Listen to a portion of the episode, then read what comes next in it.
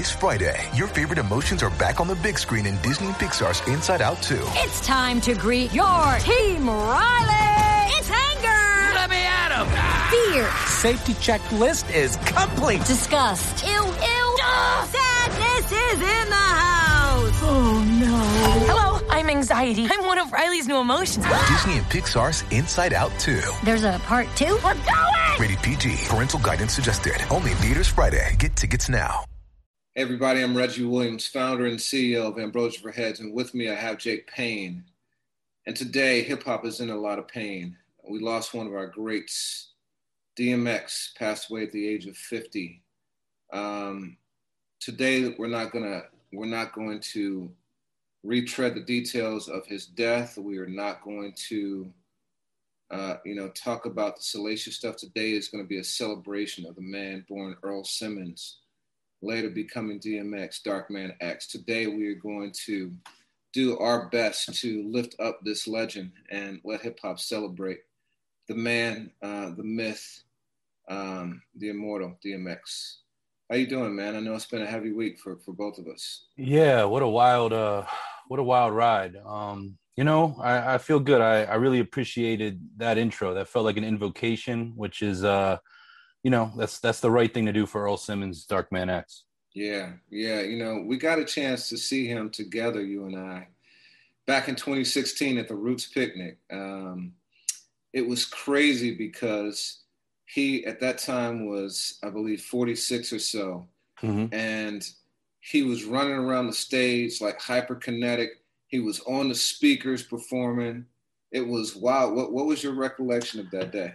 Yeah, I mean that was a comeback campaign for X. I mean, and and you know, look no further than the live live show. Look, look no further than the stage. And um, I think you and I both going into it didn't know the kind of performer we would get. It's a roots picnic, and for anyone that's been, you know, usually that's kind of like a hometown thing. Like a lot of Soulquarian performers there, and a lot of artists that are on the come up that you know Quest and and the Roots kind of night and then there's some legacy acts and x that was one of the highlights of that day. And it was early in the day the sun was still up and he tore that stage down. You and i were both um, really impressed. I think we shot some video of it too for, yeah we did.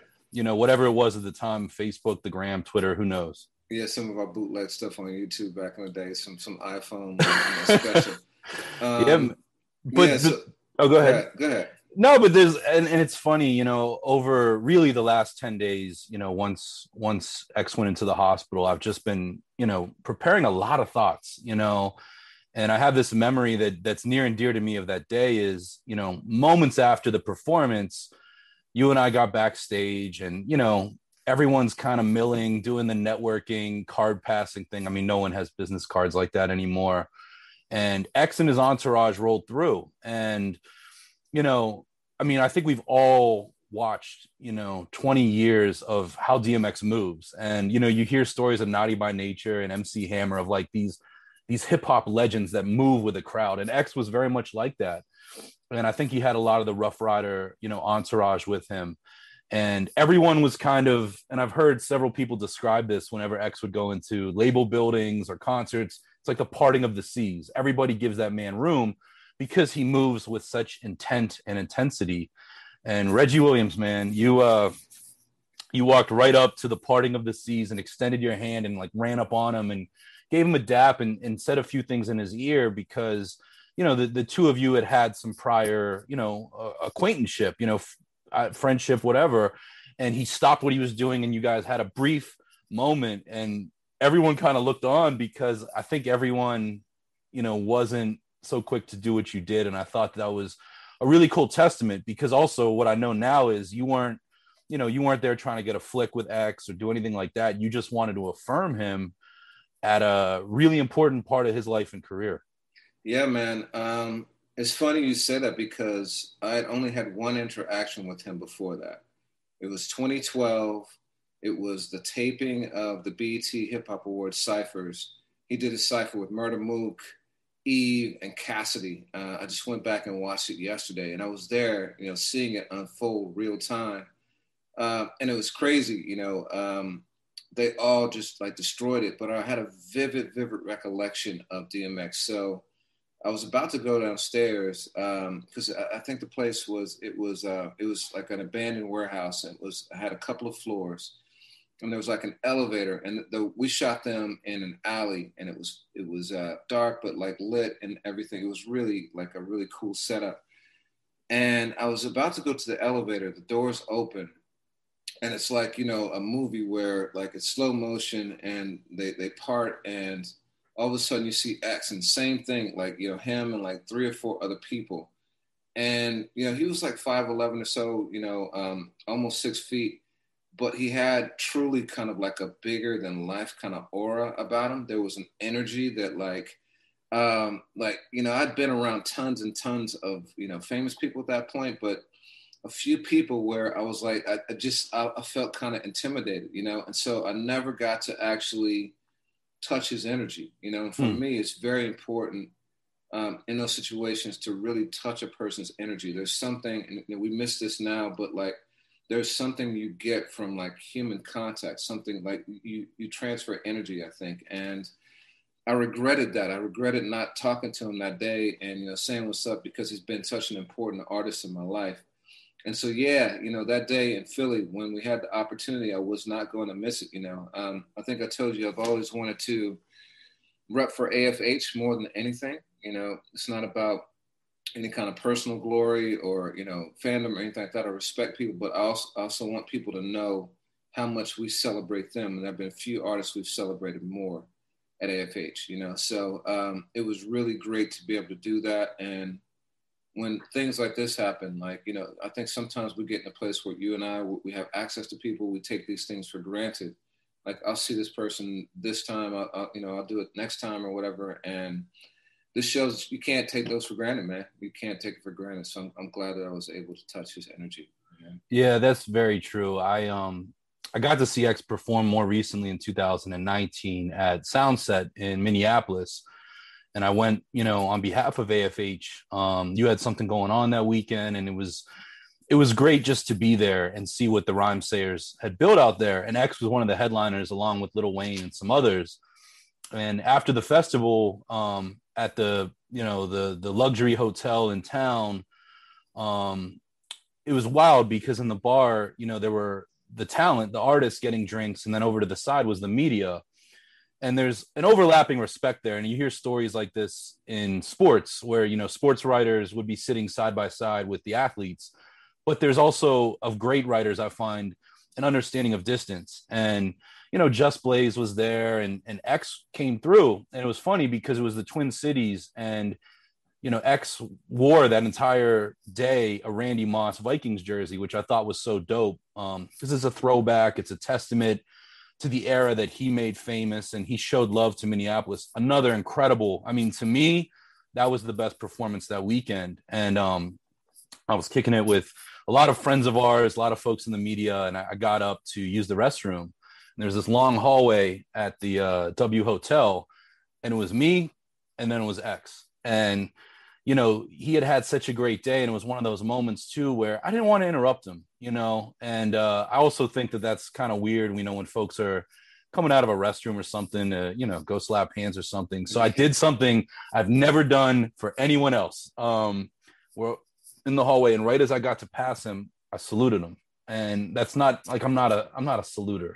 Yeah. And he stopped and he looked at me and he saluted me right back, and um, and we kept it moving and I think of that day often because I was like, you know, that's just a testament to who this guy was. And I'm glad I didn't run up on him like, hey, let's get a photo or, you know, all that stuff. And uh, yeah, I just, uh, I've thought of that day a lot over the last two years, but especially over the last 10 days. Yeah, that's amazing, man. So we did uh, one of our most recent podcasts was celebrating the year 2000 and what that meant for hip hop and I know that that was a sweet spot year for you. That was a real core year, you know, and part of your development as a human being.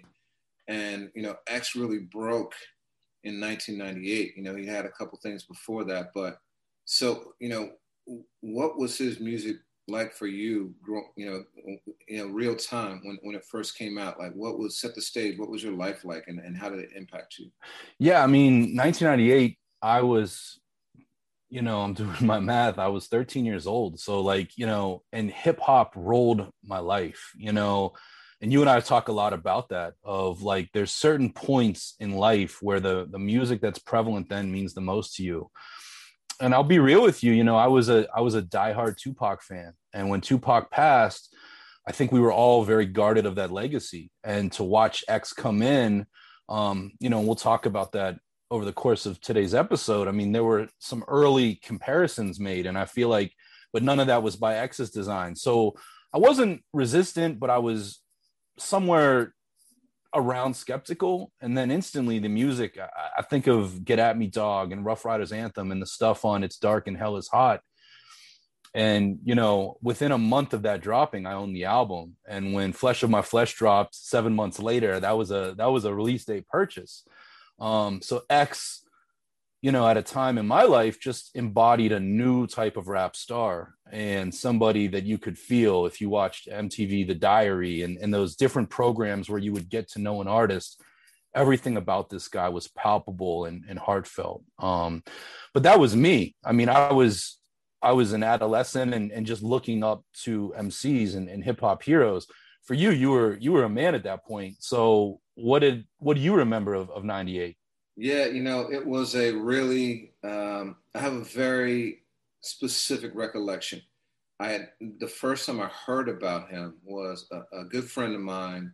You know i always wanted to be a dj when i grew up. Like you know i still want to be a dj when i grow up. And um, a good friend of mine gave me the opportunity to actually spin um, you know in front of people for the first time in my life. You know he said mm. yo my sister's having a party we need a DJ. I think you could do it. Are you down? I was like, yeah, cool.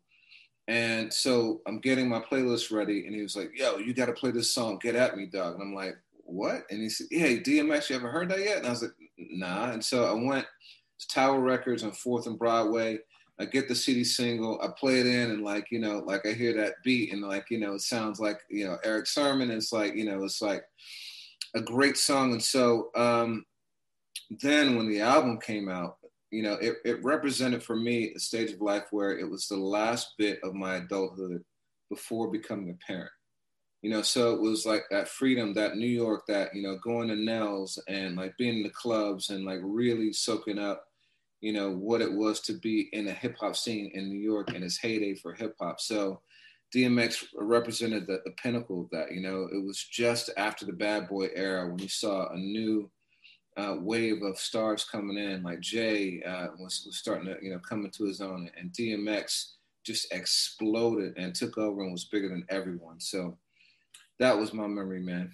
Yeah, I feel that, and I, I look back again too, and you know, when you're 13, when you're, you know, even just any teen, like you don't have money. You may or may not be, you know, dealing, you know, with, you know, intimate relationships. But what X rapped about was palpable. It didn't matter if you were 30 or you were 12. And one of the things I love in hip hop is that kind of put your shoulders back, stand tall, you know, throw down for yourself. And I think that X embodied that really well. And and I, you know, at the time I remember sports and I remember, you know, just kind of like boy versus world, man versus world. And X was a great soundtrack um, to that. And that carried on, you know, even the music that X made in the last decade still embodied that. Um, and then we can talk about how, you know, when when you're conflicted, you're dealing with things. He also made incredibly deep, vulnerable music that also allowed anyone to, you know, unpack who they really are, what they're going through. And you can't say that about you know all the artists on X's level, and certainly in the in the widespread you know genre of music. So to see him do that on the highest level you know that meant so much to me. I'm glad that i lived in a time when dmx was a hip-hop superstar. Yeah yeah you know so we've done a lot you know obviously we've followed this man's career and life for you know really since its inception. So for you know 20 plus years now. But you and i have done a lot of studying of his you know being very intentional over the last few days weeks uh, really looking at him as a man you know. And so uh, you know, I want us to talk today about some of the things that defined Earl Simmons, the man. You know, um, his childhood, um, you know, there's a lot out there about his childhood, but in, in, watching a bunch of interviews and hearing him talk about it himself, I've learned so much. You know, um, he had asthma; it's well documented, but you know, it was to the extent where he had to actually go to the hospital multiple times, sometimes like you know, uh, several times a week, because you know he was literally at the point where he couldn't breathe and was, you know, in, in uh, jeopardy of, of potentially dying, and so he said on one of the interviews, I think it was People's Party with Talib Kweli, that he always wanted to be a fireman when he was growing up, when uh, because they lived on the 11th floor of a uh, project in in Yonkers, and he wanted to, you know, when he had these asthma attacks, the elevators were often broken, as as they were in buildings like that, and the firemen would walk up 11 flights of stairs to get him and carry him down and take him to the hospital. So they were true heroes to him, you know, and you know that's what he wanted to do when he grew up was to give someone that kind of feeling of security and safety. He ultimately wasn't able to do it because of the asthma, but you know they were the, the first kind of heroes for him. You know, obviously he went through a lot of physical abuse, and you know we don't need to get into that because again, we're going to keep it like super positive today, but it did play a huge role in developing who he was as a person, the content in his music, um, you know, the um, effects of why he started to, you know, use, you know, substances, things like that. So, you know, we can't ignore it, but, you know, I don't want to dwell on it too much. But one of the things that happened for him is when he was um, a young kid, you know, not even quite a teenager he left home. Um, he had gone, he had stolen a dog, and he brought the dog home. And his mom was like, "Yeah, what is this? What is this dog? What are you doing with this dog?" And you know, rather than get rid of the dog like his mom wanted him to, he decided he was going to leave and take the dog with him. And so he spent the night on a on a rooftop, taking care of the dog. He took two hot dogs out of the freezer one for him and one for the one for the dog. And the dog didn't know him. He didn't know the dog's name or anything like that. And they fell asleep together on the on the rooftop. And then that next day, he hears the dog growling at someone, and the dog is like, like some guy is like, "Yo, um, we need to do some maintenance over here." And he's like, "Go ahead." And he's like, "Yo, but can you get your dog?" Because the dog was trying to get at the guy, right? And so he learned that day that you know get taking care of someone like that and like you know being willing to uh, you know give them half of what you have is something a kind of bond that human beings can have with dogs that often they can't have with, with each other. And he says that dogs are what l- allowed him to learn how to become someone's friend.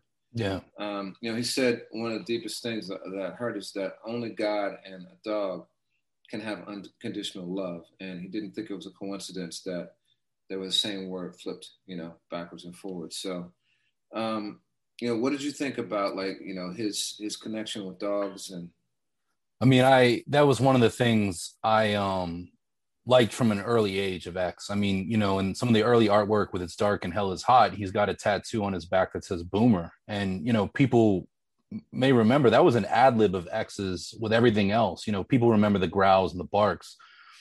But dogs meant so much to him that he made you know millions of fans know about this dog that that had an impact to him. And you know I, I, laugh and you and i make fun. I mean i think on a recent episode we could hear your dog barking and mine regularly makes cameos like jim carrey in the living color sketch. Like um so you and i are both dog lovers and and you know i'm a person that you know definitely uh you know has faith in something greater than myself and so X carrying those things with him into his music long before he articulated it the way that you just described, which I think was, you know, he said it at other points, but he he really made that he drove that point home with Talib Kweli. It, it's just a testament to how much I could relate or feel this guy. And um, yeah, especially when you're dealing with abuse of any kind, unconditional love means, you know, so so much, and yeah. that you got it. You know, it's powerful. And he talked about um, using the dogs in other circumstances too. One time, a dog, he said a dog got him out of police tickets on more than one occasion, you know, because talked about how cops would get out of the car, they like, you know, straight, they straighten up their, their, their cap and, you know, tighten up the waistline and walk to you with authority.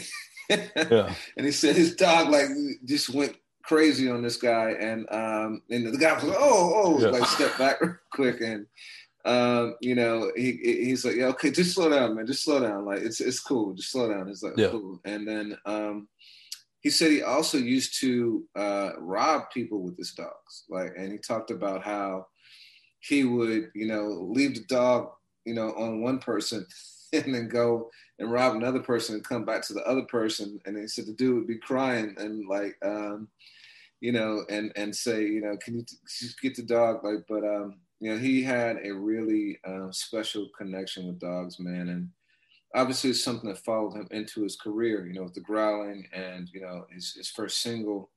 Um, you know, we I talked about substances a little bit. Um, one of the things he said also is that the first person who got him to rap, the person who uh, his name was Ready Ron, um, who got him to actually think about rapping for a career, is actually the first person who also got him to try crack, and he did it unbeknownst to him. You know, he laced a blunt, passed it around, and um, you know, 14 years old 14 years old, um, and it was like a, a, a mortal wound for, for DMX. He said that, you know, this is a person he had trusted so much and looked up to, and you know, why would someone that you cared so much about do that for you? And you know, it, it's something that like you know haunted him, you know, throughout his career, throughout his life. Um, you know, but he says the drugs were a symptom of something bigger. It wasn't just the drugs; it was really you know tied back to the abuse. So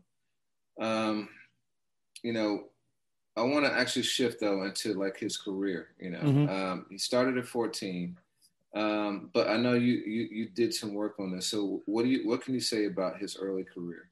You know, it's it's interesting. I think you just mentioned it, but you know, X's journey into hip hop begins as a beatboxer, which is in many ways a lost art form. But you know, in the early '80s, you know, very much very much there thanks to Dougie Fresh and the Fat Boys and and you know others. And it's his name, which I remember when X popped on the scene. It was one of those names that you know felt familiar and you know there was davey you know there's davy dmx before um you know which 80s def jam rapper but the name dmx comes from the oberheim drum machine which they said with x beatboxing he could you know be just as good as the drum machine which i think is so interesting.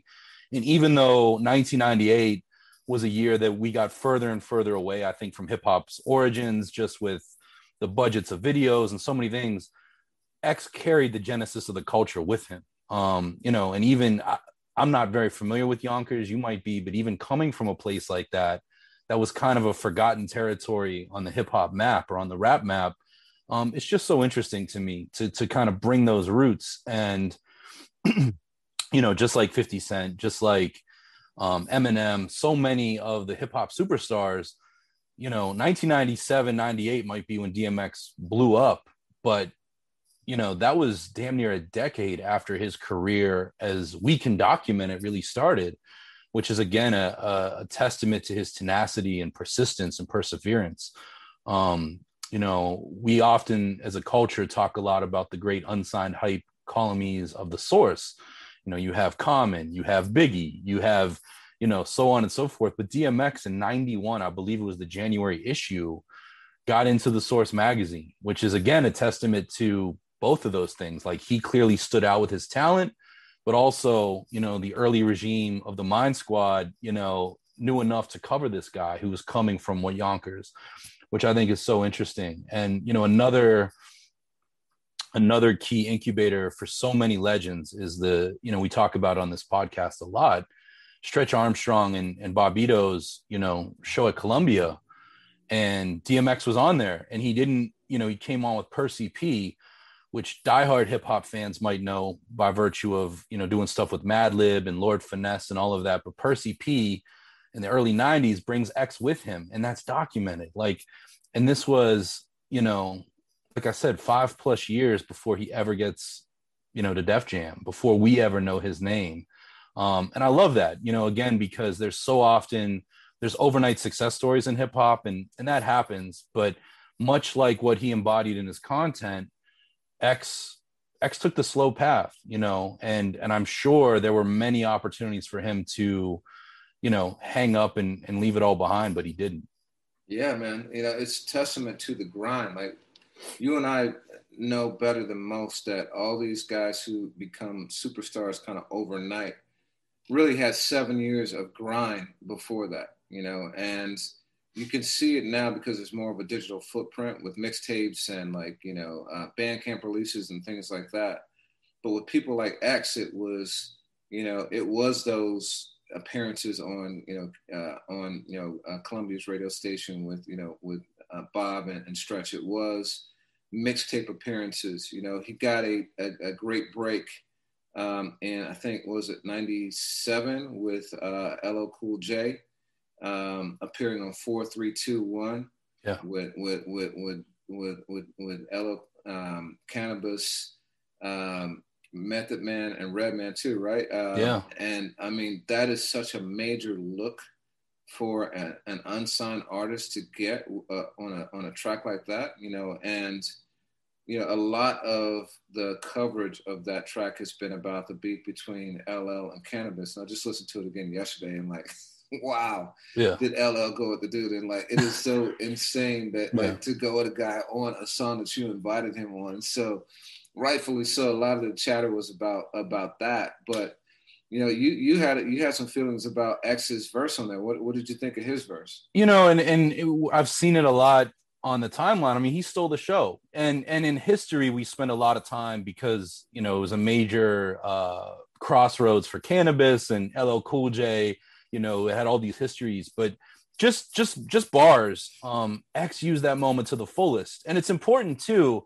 You know, that's not his first appearance. You know, yes, there was the the Percy P freestyle he put out his first solo record in 92 93 so rough riders exists back then um x self-releases this joint called born loser which you know kind of comes in the middle of the horrorcore scene of you know gravediggaz early onyx flatlinerz you know that like woe is me hip hop and we've seen a lot of the great mcs participate in that you know L, uh, x puts out this joint and it eventually gets picked up by ruffhouse columbia which is a label, you know, famous for what it did with, you know, the Fugees and Lauryn Hill and Kris Kross and Cypress Hill. But sort of like Tommy Boy, Ruffhouse is one of these labels that would give out singles deals and just see if it stuck. And X was one of those artists. And, you know, on Drink Champs, I think the first time he appeared in, in 2016, he called the deal, you know, a tax write off. Um, which, when you go back and look at the record, there's no video. Born Loser I mean, is that song going to be the joint that defines an artist? Probably not. But you can hear the rest of X's career, like the disappointment of like, yo, I think it's going to happen. No, it's not going to happen. So he goes right back to Rough Riders and puts a series of, um, you know, just just joints out, and he's working with um, Mic Geronimo, um, which I don't feel like is is is talked about enough. You know, he appears on Time to Build in 1995 you know, which would go on to be like this look back before they were stars then moment. Um, and Irv Gotti's at the center of it. X works with Pudgy the Fat Bastard. Again, no one talks about it. Um, and Pudgy was very instrumental in kind of pre Ready to Die Biggie too. Um, but he's just kind of making his inroads. And you look and you can hear the evolution. And it's funny too, it's worth noting the same way we talk about Jay Z, um, you know, in the Jaz-O to original flavor sort of days with the Jiggity J, you know, like the the stutter step style. X came in with a with a spelling style. And you know, as far as he says, in 1988, he was locked up with K Solo, who went on to become, you know, one of the signed art, you know, signed artists and you know, kind of a had a moment with the hit squad out of Long Island. And, you know, K Solo, one of his biggest records was the Letterman. And when he released it, X was still, you know, in and out of the system. And X resented the fact that K took his style. And it's so interesting too, because you look years later as X becomes a star. Um, I feel like there's a some subtleties that that that issue stayed with him of like, yo, that should be me. So that that resentment, that that that inferiority complex builds in X to when he finally has this breakthrough point, like we're talking about with LL. It was like, man, I'm to use this moment and I'm to just smash it. And, you know, again, we see that, we hear that story with 50 Cent, with Eminem, with, you know so many of the artists that have had you know a mortal impact on this culture yeah man you know it's there are a few examples of it. You, you mentioned it you know 50 you know having been signed to sony first with, with how to rob and then you know gets drops and come gets shot and then comes back as a major superstar. Um, you know jay was signed to payday um, and you know put out his single in my lifetime and you know that doesn't make noise. He gets dropped and comes back starts his own and then you know signs with def jam. Uh, he and x had a lot of parallels. Um, you know you know and that's that's not common you know typically you get signed you're one and done like that it's a wrap you know um, you know it's clear the public didn't want you and and that's what it is so it shows the perseverance and the grit that he had to kind of fight his way back from that and come back and redefine himself. You know, he and Jay had that kind of parallel, and their careers, you know, would they had a, a back and forth, which we'll get into in a bit. Um, you know, um, but they had a lot of connection, not only uh, in terms of like uh, tracks that they were on, but also just the, the way that their careers kind of like evolved over time. Yeah. Uh, one of those, the big one is that Def Jam was a huge part of both of their careers. Um, so X, back in 1997, he has this breakthrough moment with LL. Um, obviously, LL has a connection with Lyor Cohen. Um, you know, the two of them have been, you know, very tight over the years. And um, so uh, I'm guessing that, you know, he was on Lyor's radar and Lyor is now like the head of Def Jam. So he goes X to audition, and it's like four or five other people. X had been jumped uh, a few days before. He had been accused of robbing someone, and ironically, this is a robbery uh, that he didn't do. He says that he had actually robbed the guy who robbed these other yeah. guys, and because of that, he had their stuff. And you know, so they find him, they find their stuff with him, and so they assume that he did the robbery and they jump him and they break his jaw. He's got this audition, and rather than skip the audition, he actually goes and raps with his jaw wired shut. You know, so before Kanye threw the wire, X yeah. like raps through the wire and actually compels Lyor uh, enough to sign him to Def Jam. Uh, which is just crazy, but just it, it's it, that's such a DMX story, you know yeah. what I mean? Um, um, and then, you know, uh, but before that, he had gone to, to Bad Boy, uh, you know, because Puff at that time, this is like uh, No Way Out. Like, uh, you know, Biggs just passed, but, you know, Bad Boy with Mason, you know, um, you know, it's just really like um, blowing up. And so Puff said, he said he respected Puffy more than almost any executive. He, he's, you know, been very outspoken about the industry. You know, he said that Def Jam, like the top three executives, like had lie in their name, and you know, um, yeah, he, no. he's he's been very cynical about the music industry.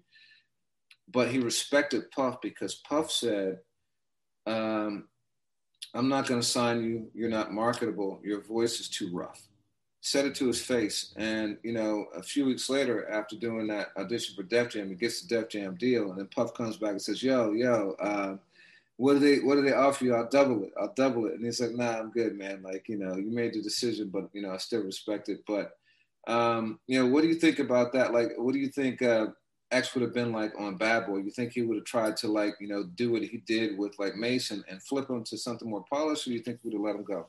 I mean, I think you get a kind of an answer to that with the LOX' first album, which was another breakout point for X. you know, Money Power Respect became his highest charting song ever, which something again we're going to talk about. But um, you know, and there's people that love that LOX album. Um, for me, I always liked when they got a chance kind of to be more themselves outside of Puff's impact. I think it worked out really well. And and one thing I want to add to what you said is Irv Gotti. I think that Irv's um, impact on X and his being a conduit is huge. And just to talk about Irv for a second, um, you know, for years was known as DJ Irv, some of those production credits. And when X was self-releasing this music, you know, these 12-inch singles, they were produced by a guy named Chad Elliott and happened to be Irv Gotti's roommate at the time. And Irv was this DJ just hungry to kind of get his break in the industry. And Chad linked him with X. And, you know, I know that Irv has become a polarizing figure because he's become his own kind of star personality. But I think that he was a, a really great producer, especially in the mid to late 90s. And we see that with what he did with Jay Z, but, you know, really helped kind of groom X's sound. That joint with Mic Geronimo, Time to Build, is an Irv production, you know, and, and Mic was one of Irv's artists who didn't get his shine.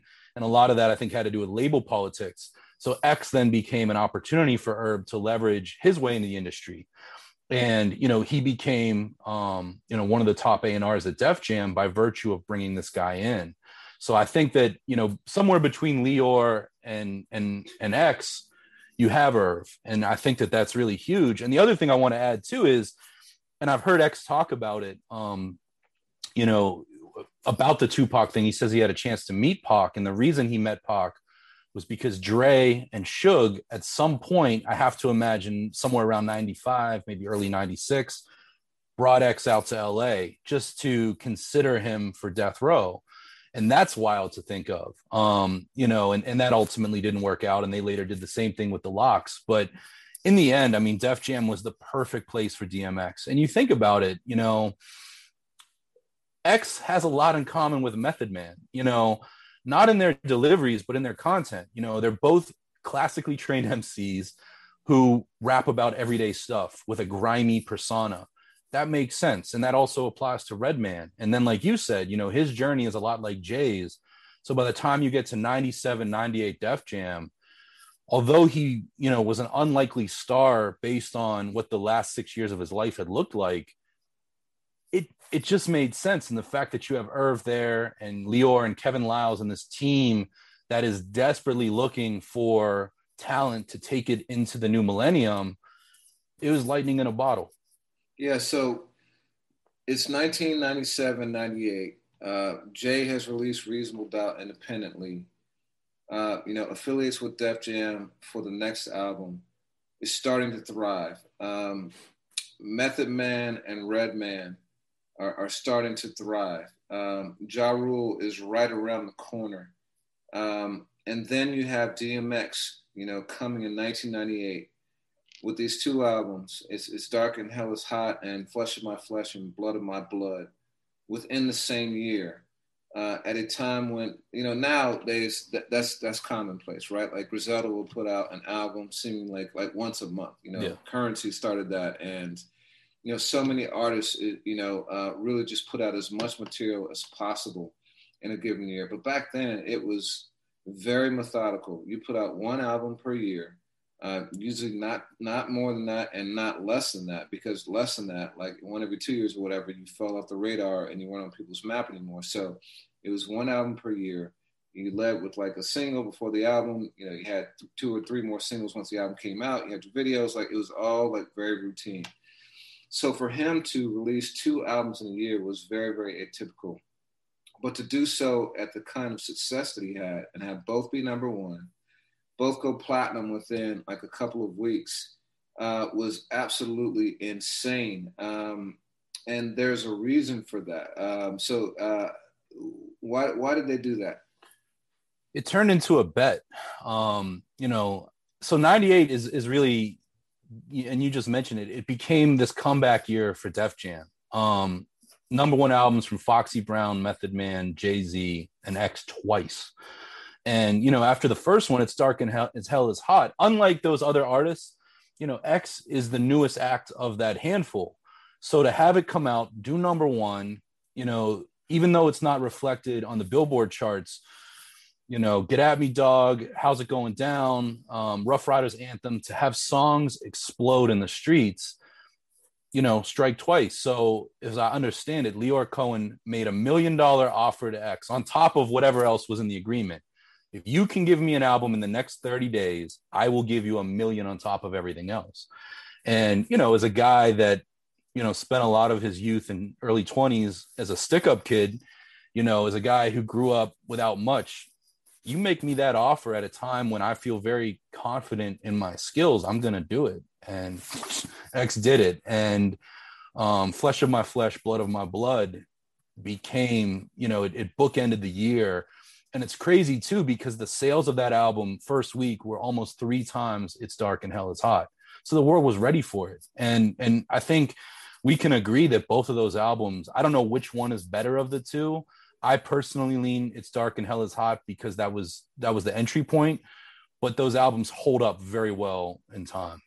Yeah, you know, in retrospect, we now know that putting out an album in 30 days was light work for DMX. You know, yeah. I saw a, a, Breakfast Club interview he did where he said that he wrote and recorded seven songs in a day one time. You know, so this guy, you know, just go back to the Tupac comparison. You know, people, you know, thought because of the look and like the the, the uh, ability to talk about like really sensitive emotions on record, um, you know, and also turn it up and like have the party going that he and Pac were like. But the work ethic may have been the thing that was most similar between the two of them. Um, you know, so to do that in 30 days was nothing. I suspect that the reason why they did it is because fourth quarter means so much to record companies. That's that's the reason why they they have so many releases around.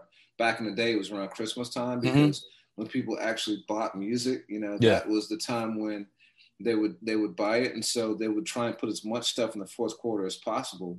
And given the success he had at the beginning of the year, I'm sure they're like, "Yeah, we got to capitalize on this." But you know, another interesting story on top of the bed is that Chris Lighty, who was a top executive at Def Jam at the time, and, and this comes from uh, a story that you wrote on AFH. You know, it was based on a mogul episode uh, that was done by Reggie Ossé uh, about Chris Lighty, and so first of all, it's crazy to think that all three of those people are gone now. You know, yeah. Reggie, uh, Chris, and now D uh, as well. But you know, Reggie tells a story that um, one of the rumors that got out about um, Flesh of My Flesh, Blood of My Blood is that Dave Lighty, Chris's brother, had said that he thought that um, X's first album was cool, but his mixtape was better.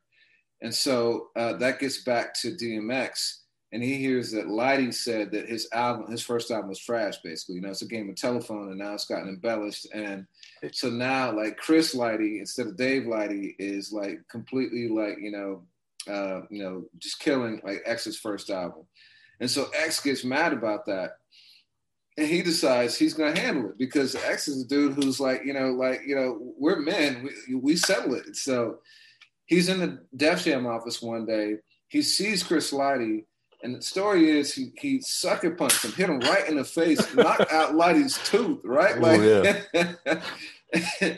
and Chris Lighty, like, you know, he was an executive, right? He he grew into an executive, but he was one of the original violators. And yeah. Violator was not just like a, a, a, music crew. They were like almost basically like a gang, you know, like yeah. um and so Lighty is like ready to like handle it. Like he's re- I mean, he's he goes and he gets like his original crew and he's about to go find X and like you know and and lump him up. And, and Lyor's like, yo, I can't have this. I can have one of my top executives like take out one of my top artists that, that can't go down. And so Lyor, um, you know, settled it by having Chris, you know, get a piece of um, the, the, the the royalties from X's second album. And so um, I think you came up with the headline that like uh, it's something about blood money, like he had to pay with blood money. So yeah. Uh, but you know that's just one of the the, the crazy stories uh, about DMX. You know, um, but so he's humming, and um, talk about what that meant for Def Jam for him to like have the kind of year that he did. Well, I mean, it was it was a year that in retrospect, Def Jam, you know, changed hands. Um, Russell, you know, in large part stepped away from the company. I think he remained on the board, Russell Simmons, but they made a sale to UMG. And you talk about the fourth quarter numbers. Throughout 98, Def Jam found a way to, you know, go to the front of the class. I mean, you know, you certainly, and, and you and I have spoken about it on this pod before of like what No Limit was doing on an independent level. But you know, at the top of the mainstream consciousness, you had Bad Boy, you know, Rockefeller's bubbling up, but Def Jam and Def Jam was tied into everything. You know, they were tied into X, they were tied into the Rock, um, tied into Method Man and Wu Tang. I mean, it, it was just a huge, huge year. And what's so interesting about X is, you know, he comes in and he has an alliance with Jay Z that goes back to the 90s, but and he's got the LOX, which by 98 are, you know, stars in their own right, especially you know in New York and in the East Coast. But X comes in and his production squad is relative no names. I mean, that became Swizz Beatz, that became Dame Grease, that became, you know, a host of people. And throughout X's career, I mean, he would go on and later work with people like Just Blaze and Kanye West and No ID, but his albums are just people that he believed in. And I think that that is truly remarkable because, you know, so often, especially at a major label in the 90s, I mean, we're four years past Illmatic. Who's producing you matters. And X, you know, you mentioned 4321, that's an Erick Sermon production. So you would think that he would come in with, you know, these really trusted hands. And instead, I mean, um, the Ruff Ryders, you know, the Dean family, they have a nephew, this guy Swizz Beatz, who's damn near a teenager at the time and has a sound unlike anything we've ever heard before. So to him to come in with a joint like Ruff Ryders Anthem and you know, and Swizz, this teenager convinces X that the song works. And we all know in retrospect what that joint accomplishes.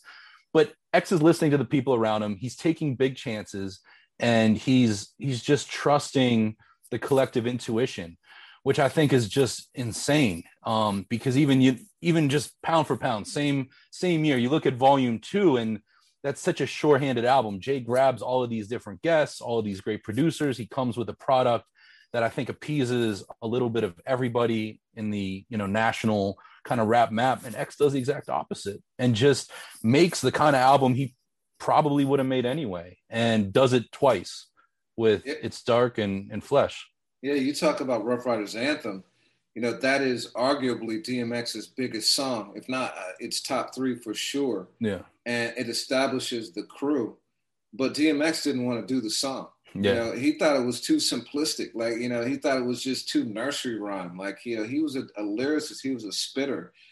But he actually did that um, because he lost a, a, bet too. He was playing a, a game of casino, uh, as, as the story goes. And he lost, and um, and as a result, he had to do the song, and it ended up being one of his his, his biggest hits. You know. Um, and you're being polite too. What X allegedly told Swizz Beatz is that it's a it's some white boy shit, which I right? I can say that's our word. No, um, and you know it's funny because it, it makes sense. And I mean, at the time, I you know I'm I'm an early teenager. I'm going to a mixed but a predominantly white school and that song crossed over and it was easy because it's uh uh uh, uh, uh, uh, like it was very easy to know but then on the other hand you had the video which again i mean this is this is prime shiny suit era rap and to have you know the motorcycles and the four-wheelers in the park and this conviction and authenticity nobody had seen anything like that. And for anyone making knee-jerk tupac comparisons at the time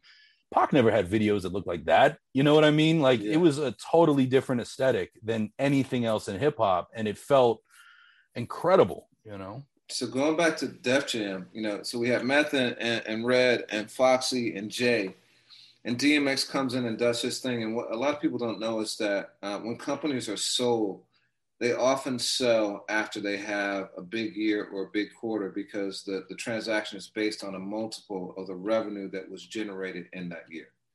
And so um, the biggest like like the biggest like score of all time is uh, Clive Calder uh, with with Jive. You know when he sold Jive, um, the the year before he had had Britney Spears, like NSYNC, um, and somebody else gigantic like dropped like and like he had a, a, a, put so he could force a sale to BMG at a certain point and he did it in like 2000 2001 for 2.1 billion dollars. And it was at the apex of the industry right? Napster had just hit and was about to take everything down and he got out just in time. So for Def Jam DMX allowed them to do that because in addition to those other people him dropping this is probably also why they wanted to squeeze it in and that now that i think about it that's probably why they wanted to squeeze it in um, and, and that year that second album is because they were thinking about selling and then they could do it so on a multiple. So it was also um, kind of the apex year for def jam if not creatively certainly commercially you know um, so in addition to being an artist uh, you talk about the relationship he had with swizz and like giving him that trust, he also brought a lot to the table with Ruff Ryders. You know, he brought the LOX, he brought Drag-On, and he brought Eve to Ruff Ryders. So in a lot of ways, Ruff Ryders, you know, even though people think about it as Swizz Beatz' crew, was uh, was DMX's crew just as much, you know. So um, uh, you know he he really had a tremendous impact uh, behind the scenes in addition to in front of the scenes. Yeah. Uh, you know, another collective he was involved in was Murder Inc. Um, you want to talk about that and kind of what happened? Yeah, I mean, you know, we, we mentioned Irv's name, and Murder Inc. was originally, you know, and, and so the late 90s, I know we think of the 2000s and the Slaughterhouse era as like the super group renaissance. But, you know, there were super groups happening um, in the late 90s. You know, Tupac, what he tried to do with One Nation. Um, you know, you hear of the Commission with Biggie and Charlie Baltimore and them. Um, but there was there was Murder Inc., Murder Incorporated, which was um, you know X, Jay Z, and Ja Rule. And again, by virtue of Irv, you know, connected to all three of those artists, they made some incredible songs together. Um, you know, and you look at Murdergram, which is on the Streets is Watching soundtrack, one of my favorite X verses ever. And Ty Fyffe, who you know worked on Rump Shaker with Wreckx-n-Effects, produces my favorite beat that he's ever done. And those guys just destroy it. And it's grimy. It's it's the kind of J that I think we can sometimes forget exists today. It's it's literally just like murder rap. And then they did it again on Ja Rule's debut album um, with uh, It's Murder. And and also I believe Ty Fyffe. And just some really incredible stuff. And the group um, was talked about signing as a unit and it just couldn't get off the ground. And years later, I mean, these three artists would work together in different tandems over points. And Irv Gotti has said that three different times he tried to make that album happen. But as we know, um, between the late 90s and the mid 2000s, supergroups kind of fell out of vogue. And at this point, you have three giant egos and three guys that have their own companies. And, you know, it just wasn't meant to be. But as we talk about, you know, Big L and Cam'ron or um, just different what ifs in hip hop, Murder Inc. as a as a trio would have been insane. Yeah, that's a massive what if, man. You know, so there, there are a couple things. So first of all, X and Ja Rule kind of had a problem. You know, um, you know, Ja Rule growled just like X. He had a gravelly voice just like X. He was bald, just like X. Bandanas, the whole. Yeah. yeah.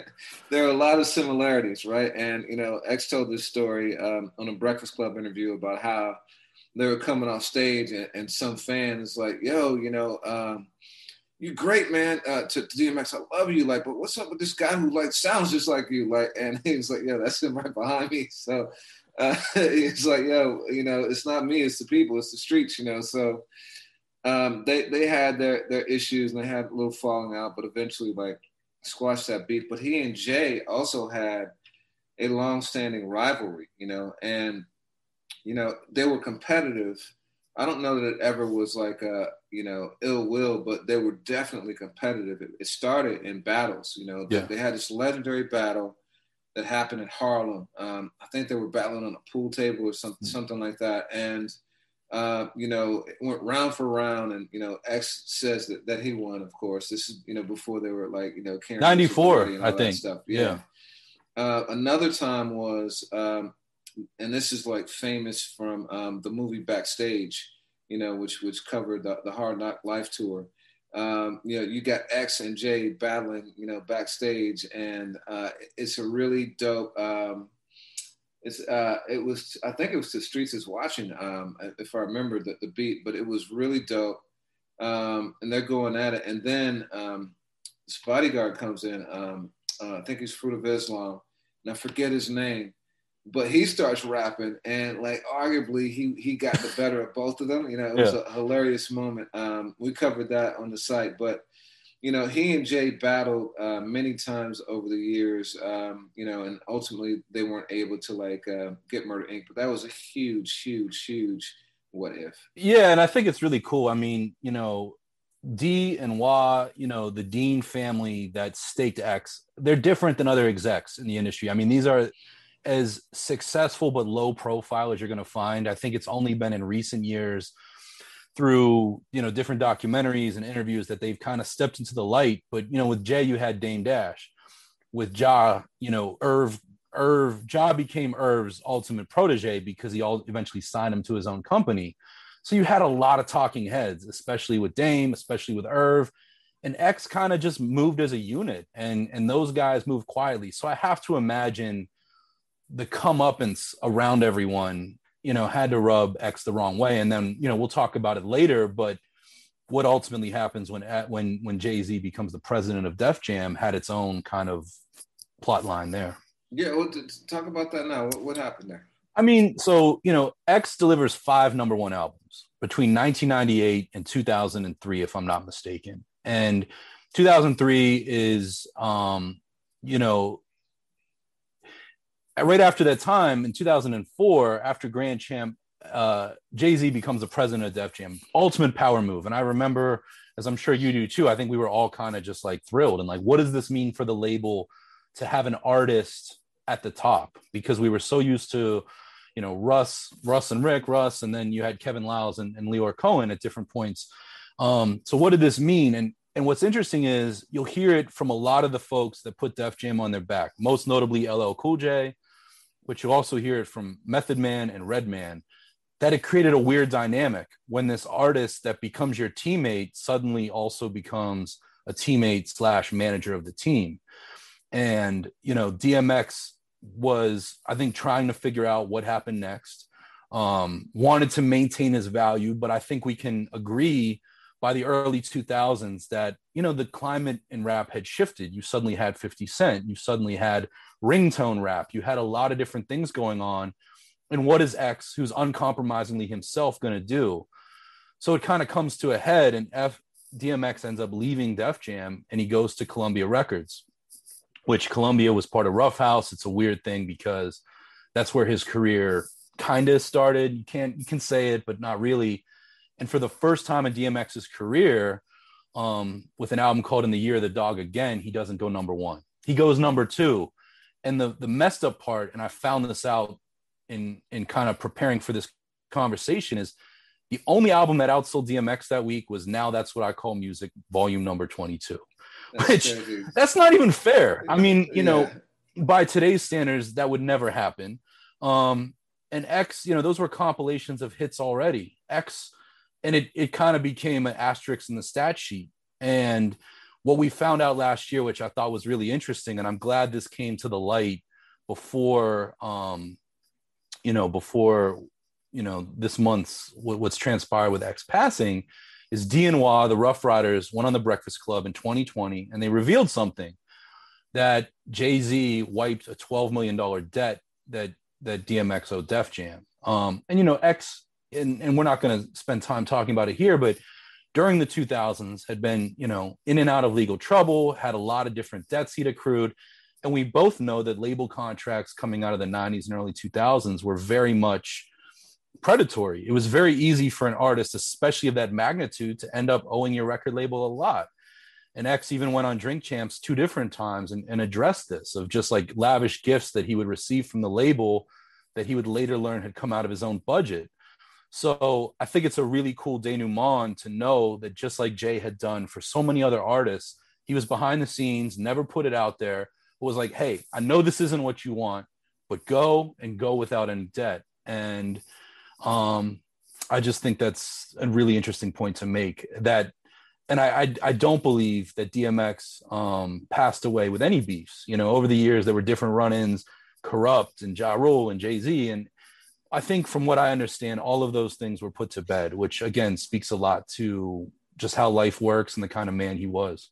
Yeah, absolutely. You know, you talk about DNY, and we, we touched on his artistic relationship with Swizz Beatz, you know, briefly, but I think it's worth like kind of doing a deeper dive into that relationship because over time it became something um, that was much more like a brotherhood than a friendship or a business partnership or anything like that, you know. And earlier today, I saw Swizz Beatz, um, you know, he, he kind of said his first verbal words. You know, he's been posting on Instagram uh, throughout the week, you know, just like clips of X, pictures of X, two of them together, X, you know, by himself. Um, you know, on the day that he passed, April 9th, uh, he, he posted, um, a clip of DMX singing "Fame." You know, I'm gonna live forever. You know, baby, remember my name. And you know, you know, with a bunch of doves, he said, you know, you will never be forgotten. We will never let anyone forget your name. You know, so this has clearly clearly had a huge impact on him. You know, some of the things that he said in his his testimonial today was that that man suffered every day from the day that I met him. He was suffering.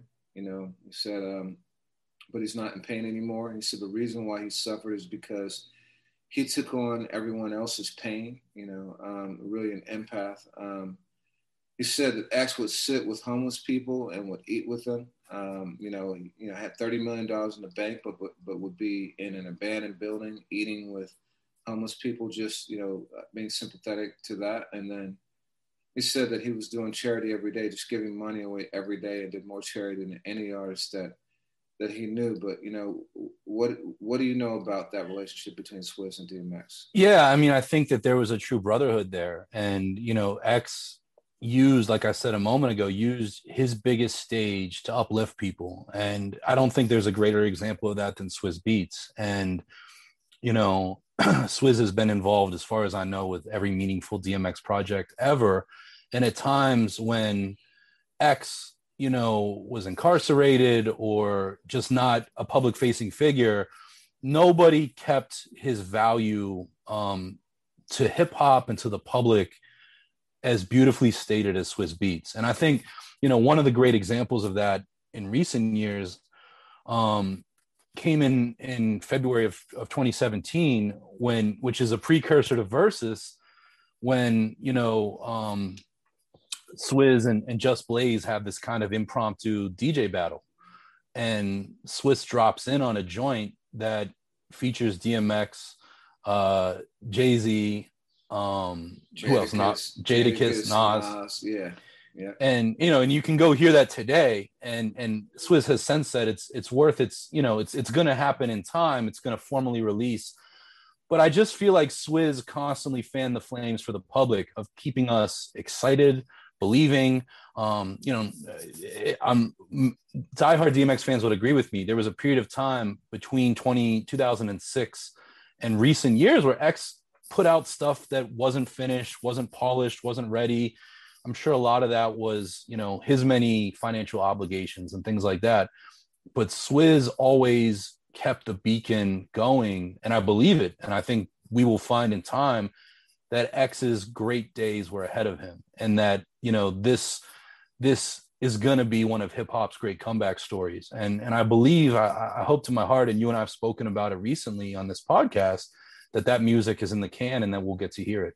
Yeah, yeah, we're going to definitely talk about that. You know, one, of the things that I saw over the years is that Swizz Beatz was his biggest champion, you know, and it wasn't, he was obviously excited about the music. There are, are like at least seven or eight interviews over like I'd say a three or four year period where he's championing the music, like what out what the album is going to sound like, how excited he is to share it with people but he also championed X's sobriety. You know, mm-hmm. whenever X would, you know, come back clean and sober, he always highlighted that, and you, you, could see it was positive reinforcement. He was rooting for him to succeed, not just as an artist, but as a person. You know, um, and so I can't imagine, um, you know, what this has been like for him. You know, um, so we talked about we talked about uh, "Get at Me, Dog" and Ruff Ryders Anthem." But you know, there's so many songs uh, in, in DMX's discography. What are some other ones that stick out to you?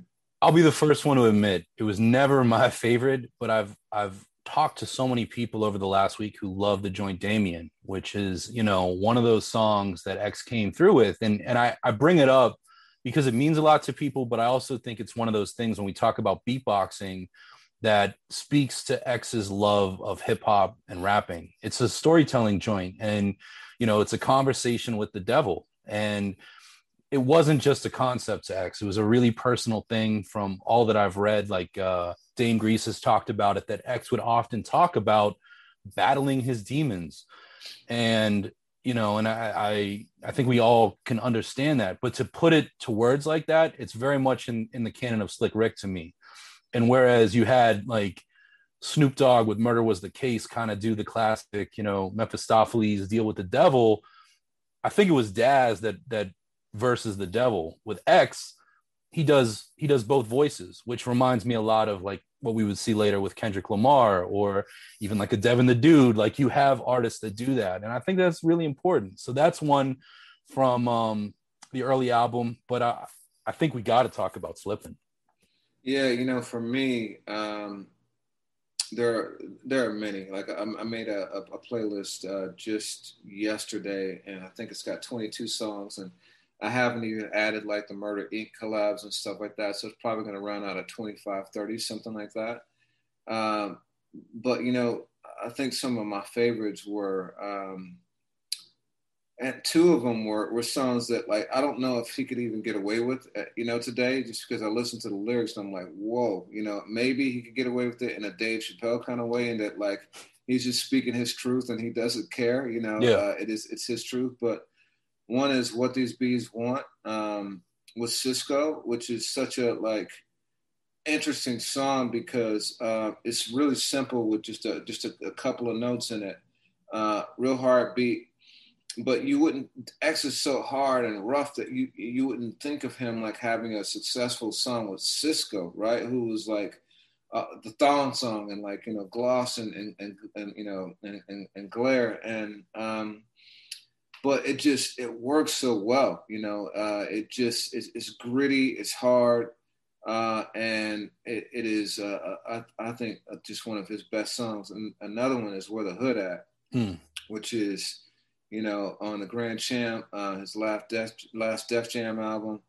And that, if you listen to that first verse, it's like, wow, uh, you know, he would be canceled over it now. But like, it's Yeah. uh, it's such a hard song. Like you put it on, you just want to like, you know, riot. It's incredible. But the one you mentioned is the first song that I listened to. Um, you know, um, when the news came that he'd had the heart attack, you know, because uh, was slipping, um, you know, um, it was just such a uh, vulnerable song talking about his imperfections and, uh, you know, uh, the struggle that he faced. Um, that song, I think, will always be um, my personal favorite of his. it's been wild. I mean, the last um I got back to Philly on Monday and you know, I live on a kind of a, a thoroughfare of a street and there's so many cars that have been passing blasting the music of DMX um even before Friday, just over the week like conjuring you know, good you know, good message out there and, and celebrating a life and a talent and I hear slipping a lot and it's wild. You called me yesterday and I was in West Philly and there was a guy in front of me on a motor scooter, which is interesting because I don't think anybody made the uh you know the the motorcycle, the dirt bike, all of that is hip hop is Ruff Ryders, and he had a boombox on the back just blasting, slipping uh, to the point where it was it was scratching. It was on volume ten, and um even still, like I turned my radio off just to kind of take in the moment. And that song is uh it's I think it's X's it's X's magnum opus of of songs. Also, you know, I think that um who we be is important to mention. You know, that was later on, and again, that was on the Great Depression album.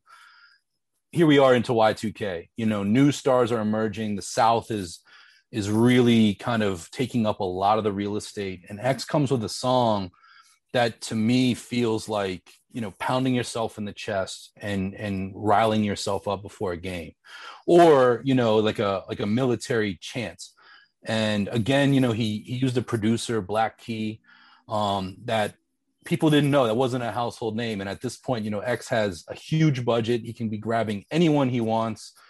Um but he did it. And it was a grammy nominated joint um but it was just classic classic x.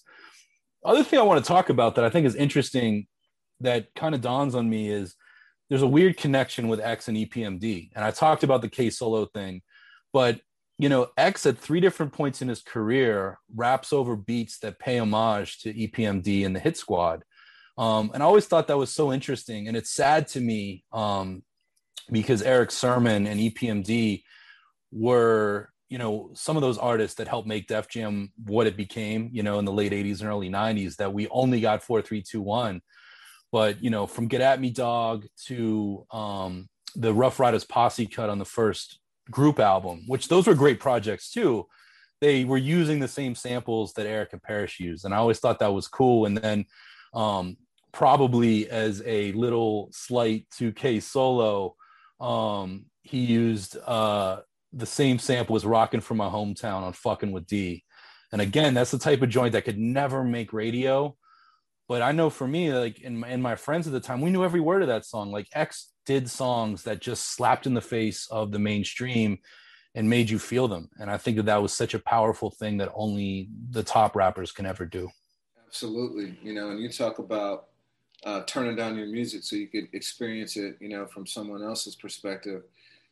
That happened to me too, man. Like, um, I went by the hospital twice. You know, hmm. um, you know, last the, the Saturday after um, the heart attack, you know, was, was heavy. You know, because like, the reports were coming out, and uh, th- even though we all were hopeful, you know, it, it made it seem like you know his passing was going to be inevitable, and so I drove by the hospital that day. I was all, all I was over by the mall anyway, um, and it was only like you know a couple minutes from there. So I wanted to just go by. You know, I, I threw him a prayer. Uh, I was playing his music, and I wanted to see what the energy was like. And surprisingly, there was no one out. You know, at that point, um, you know, um, it was pretty quiet.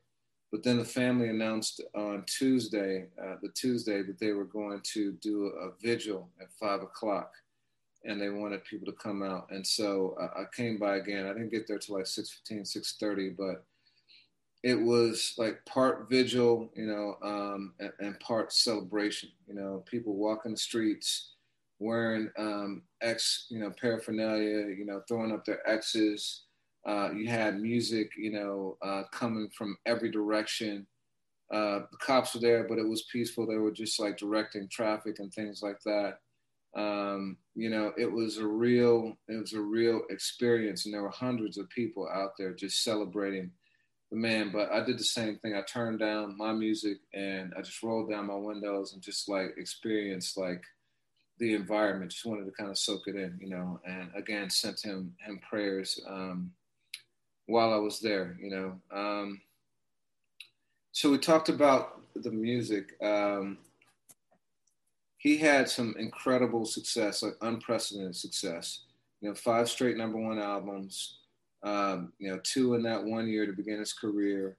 Uh, surprisingly, no Grammys. Only one award. Only one significant award. It was a it was a American Music Award, which is mm. fan based. But what does it say about the culture to you that uh, not only you know that that you know you can have that many uh, that much commercial success and not receive, you know, the kind of critical acclaim that you would think would accompany it? It's a, I mean, it's a, it's a travesty, but it's not surprising. And I think you did a really good job on a recent podcast of breaking down the way the Grammys have evolved. And, you know, at the time between 98 and, and 2005, 2006, the Grammys weren't ready for to give somebody like DMX his his props. And I think they are now.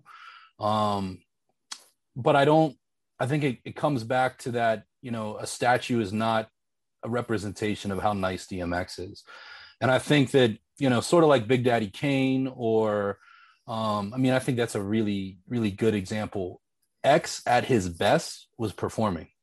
You know, um, you know, to me, to appreciate this guy, and we're going to talk about a couple of key performances in a second. But I mean, how hip hop is that? That nothing you can do on a commercial side can ever measure up to what you mean standing in front of people, whether it was a club show or it was Woodstock 99. And I love that, you know, because that's that's the way I feel about, you know, Kane and and and and Melle Mel and Grandmaster Caz and you know hip hop's forefathers um and mothers. So yeah, yeah. Well, you know, in addition to the music, he was a he was a star, you know, in every sense of the word. And that translated to film too. You know, he was in, uh, you know, a few films. Uh, Last Hour, which I, I, must confess I did not see, um, but Cradle to the Grave, uh, Belly, and I, I know that uh, I'm probably going to get some like uh, blowback for this, but um, the film that I liked more than Belly um, that he was in was Romeo Must Die. Hmm. Uh, you know, I think it was Jet Li, Aaliyah was in it, and um, apparently Aaliyah got him into the movie. You know, um, he he um, you know thought that she might be standoffish. You know, was maybe a little bit intimidated, but like she was like really welcoming to him, like embraced him. I think physically and um, and and also figuratively, and really, uh, you know, he spoke glowingly about how warm she was. You know, so I love that story. Yeah. I just, you know, Yeah. and, and X had talked about it too. And I think it's, it's really cool because, you know, he, they ended up X. I love the way he worded it too. The only time I ever had a date to something that wasn't my wife was Aaliyah. And I forget the award shows like Soul Train or might have been the VMAs, yeah, but X went out and, and rented a Rolls Royce. Um, they were in LA and he, it wasn't because he was trying to do something. He was just, I think, he, and he said as much like I, I was proud to be in the company of a beautiful woman, but I wanted to just celebrate that moment. And I think it's it's really cool to hear how Aaliyah embraced him. I mean, we've heard stories of like Janet and Pac on Poetic Justice, whether true or not, but that you know I think X was apprehensive, apprehensive, and to find out that that she welcomed him, um, but also to see that this guy is a superstar and can have a plutonic friendship, but still you know treat her as a lady in a public stage is just really cool. And and yeah, I um I need to go back and rewatch that one. yeah. All right, so let's talk about the legendary moments of DMX. Hmm. This guy, uh, you know, people talk about living legend and bigger than life all the time, but there are so many things that this guy did that just show it. Like I said, I, I, we got to experience it in person. Like you saw it firsthand, the entourage. You know, I had experienced it, you know, a couple of times.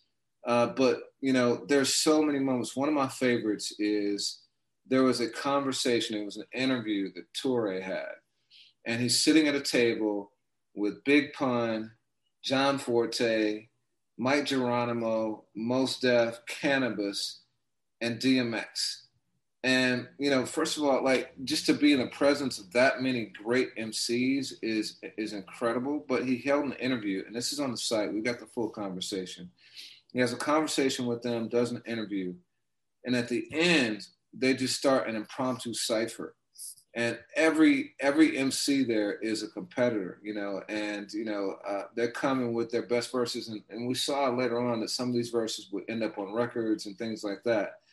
But just seeing that competition and seeing X like you know hold down the table like that was, was amazing. But what, what did you think about that? And you know, Yeah, and I think I, I'm pretty sure you mentioned Big Pun, who was there too. I mean, Yeah. just a crazy, crazy moment. And what's wild, it's something I learned, um, and I wasn't, you know, I didn't grow up in New York, but that there was a tape that circulated, you know, right around '98 that was um, a mixtape. I forget who was behind it, but it was one side A was was DMX and, one, and side B was Canibus.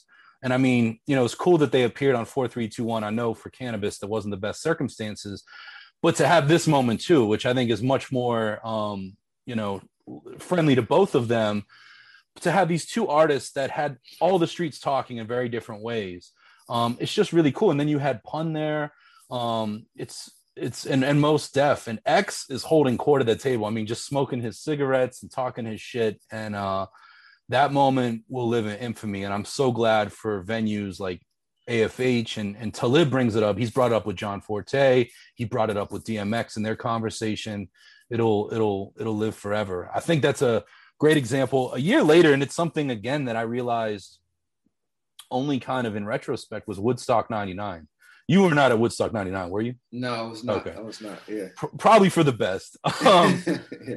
but you know that was the third woodstock and it kind of lives in infamy because you know that was where the fires happened and there wasn't enough water and just bad things you know um but you know dmx he he spoke about it as one of the highlights of his career 200000 people that's the estimate there could have very well been more but x just tore it down and you know you and i spoke about it a little bit but x's shows were not filled with people on stage it was him he never had a hype man. He said the only time he ever had a hype man in his career was one time with Ja Rule, and I think it was for a video appearance.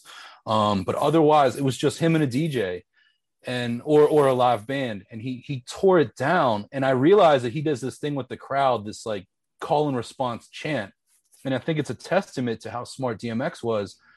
I didn't realize it until people on Twitter put it up, but it was an exact replication of what Freddie Mercury from Queen had done during Live Aid in 1985, of all things, of that like Ayo, Ayo, Ayo, and then people bring it back. And to watch that, I don't know if you're going to find a more emblematic moment of Woodstock slash 99 than that. And I think that that just shows what a prime performer he was. Yeah, you know, and he was such a personality that, you know, he could make a platform. You know, um, he was on Drink Champs not too long ago, actually earlier this year. I think it was January or February, so it's probably recorded like sometime pretty close to that. But they brought him back on for the second time because they were very forthright in saying that his appearance on what I believe was episode three of the mm-hmm. podcast mm-hmm. is the thing that actually like you know put them on the map.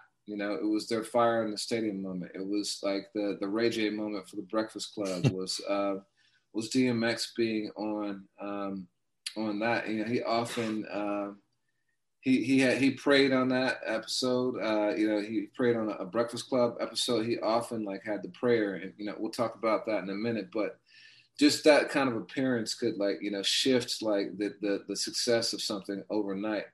You talk about the the, the Woodstock tour. Uh, literally last night, I was I met this this guy who used to do tours, and you talked about in a recent episode of our podcast uh, about 2000 the Cash Money Ruff Ryders tour and the significance of that, and like the juxtaposition between those two collectors, which had such different sounds and represented very different regions.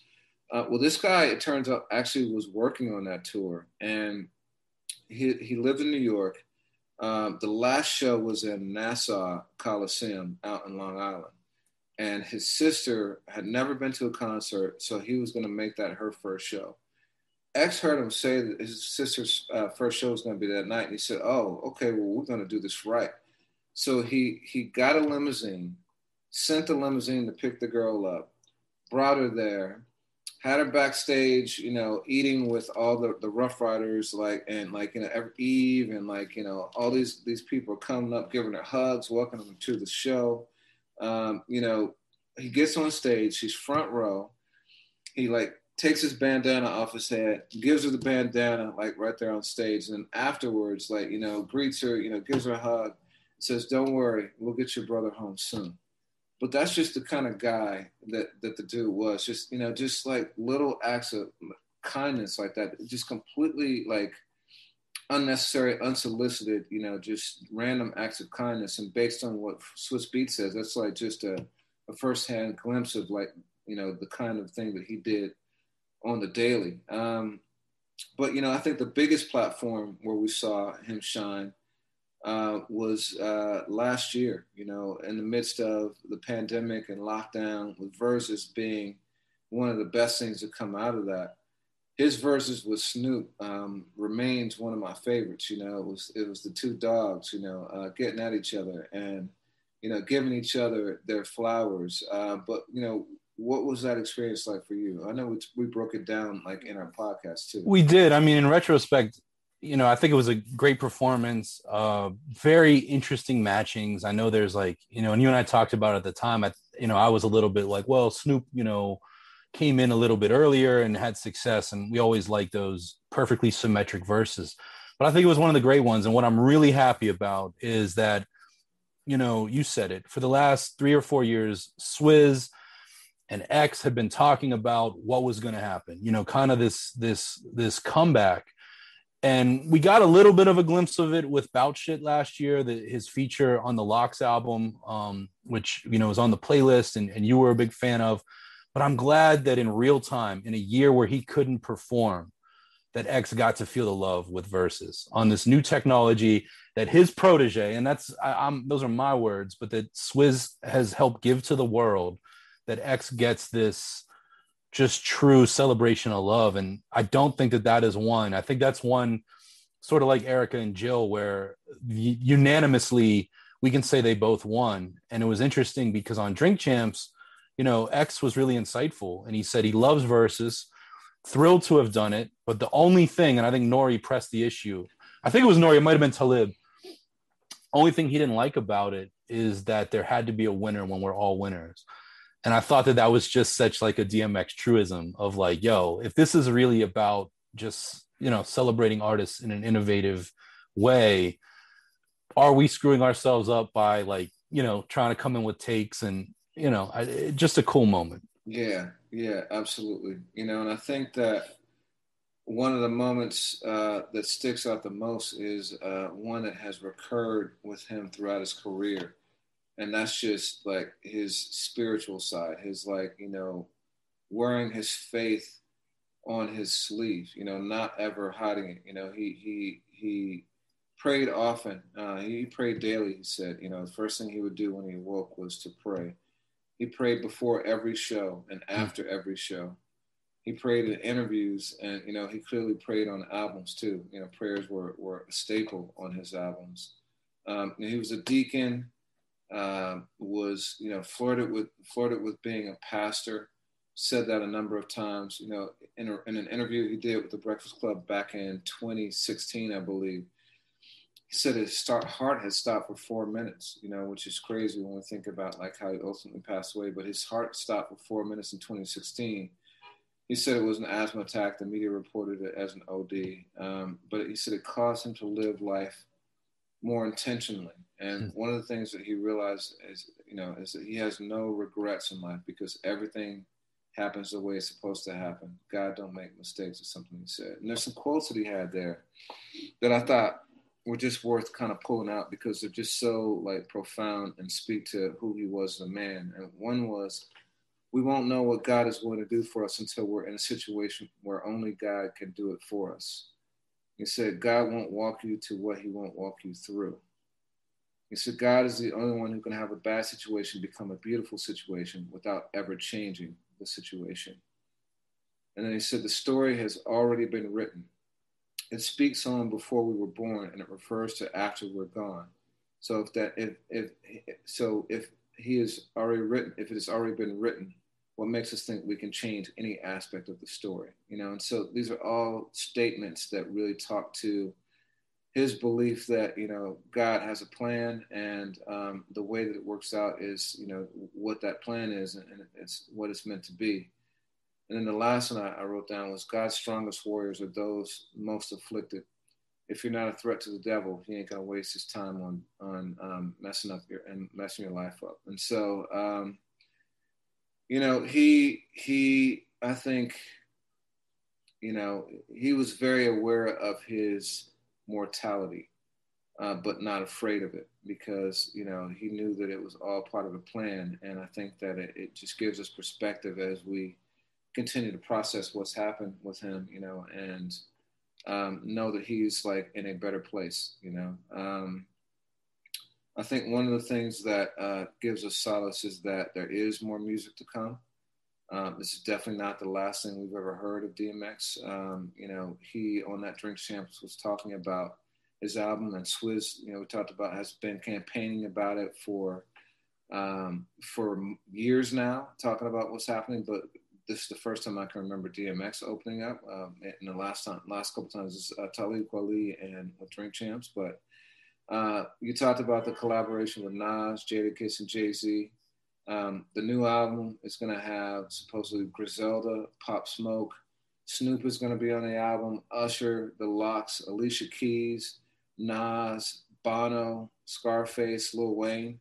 Um, you know, he was detailed about its recording process. He started recording in Nashville initially, and you know, he was having trouble like getting creative collaborations because nobody was coming to Nashville. So someone said you need to come out to LA. So he went to LA and started recording on Snoop's compound. He said like, you can't go outside in LA and not trip over a star. And so like that just opened up the floodgates for him. And supposedly Dre is going to do two tracks. I've heard that Kanye's got some tracks like so. I think that that album is going to come and is going to be absolutely, absolutely phenomenal when it does, you know, and it's going to be a um, it's going to be a, a proper send off for a man who's meant so much for hip hop, you know. But um, I know you had a, few last thoughts that you wanted to share. Yeah, no, I, I look at that, and um, the two thoughts I have on DMX are, you know, a song that you and I both hold in the highest regard is "The Message," you know, by Grandmaster Flash and the Furious Five and I look at lyrics like "Don't push me, I'm close to the edge. I'm trying not not to lose my head." Like to me, that is, if you were to explain what is hip hop at its best, it's that lyric. And you know, 15 years, give or take, after that song came out, I think DMX lived that. He lived that in his triumphs. He lived that in his trials. I think that you know, hip hop is designed to be the voice of the struggle, the voice of the people and you don't hear X's name. I think that'll change after this year. You don't hear X's name come up a lot when it comes to top fives. But I think that when you really look at what makes rap timeless and impactful, DMX embodies all of that. Um, and you know, one of the things that I look at as a storyteller is, you know, the arc, the arc of a hero. You know, you go from orphan to wanderer to warrior to martyr and for all the things that we've just talked about that have you know followed dmx with his life for better and worse i think we get that and you know that's why we look so highly to tupac and to biggie and to you know so many of our heroes and i think that dmx's life follows a hero's journey and it it you know I, I certainly wish that he was here but i think that you know he will be here um, forever because of that. Absolutely. You know, um, I think about what Beatz said in his testimonial. He said that that man struggled every day. And, you know, I guess for me, my last thought is uh, just thinking about his song Slipping, because the first words that DMX says are to live is to struggle, to survive is to find meaning in the struggle. That to me sums up, you know, DMX. Um, he's a person who struggle, suffered tremendously, but he always sought to find meaning in that and share that wisdom with other people, help to enrich their lives, um, live his life purposefully and through faith. And, you know, um, uh, I believe that he would believe that this was part of the plan. And this is one of those situations where it's painful, um, but same situation is going to bring beautiful things in the future, like he said. So, you know, um, I celebrate him. I'm glad we were able to celebrate him together. Uh, I'm glad we still have the platform to do that, you know, and I hope that this brings some comfort to, to other people, you know. So um, we're at that time. What's your what's your song of the week? Man, I will. uh I like what you just said. I'm gonna make it slipping. Yeah, slipping for me too, man. Yeah, yeah. Where? Peace, man. All right, man. Until next time. All right.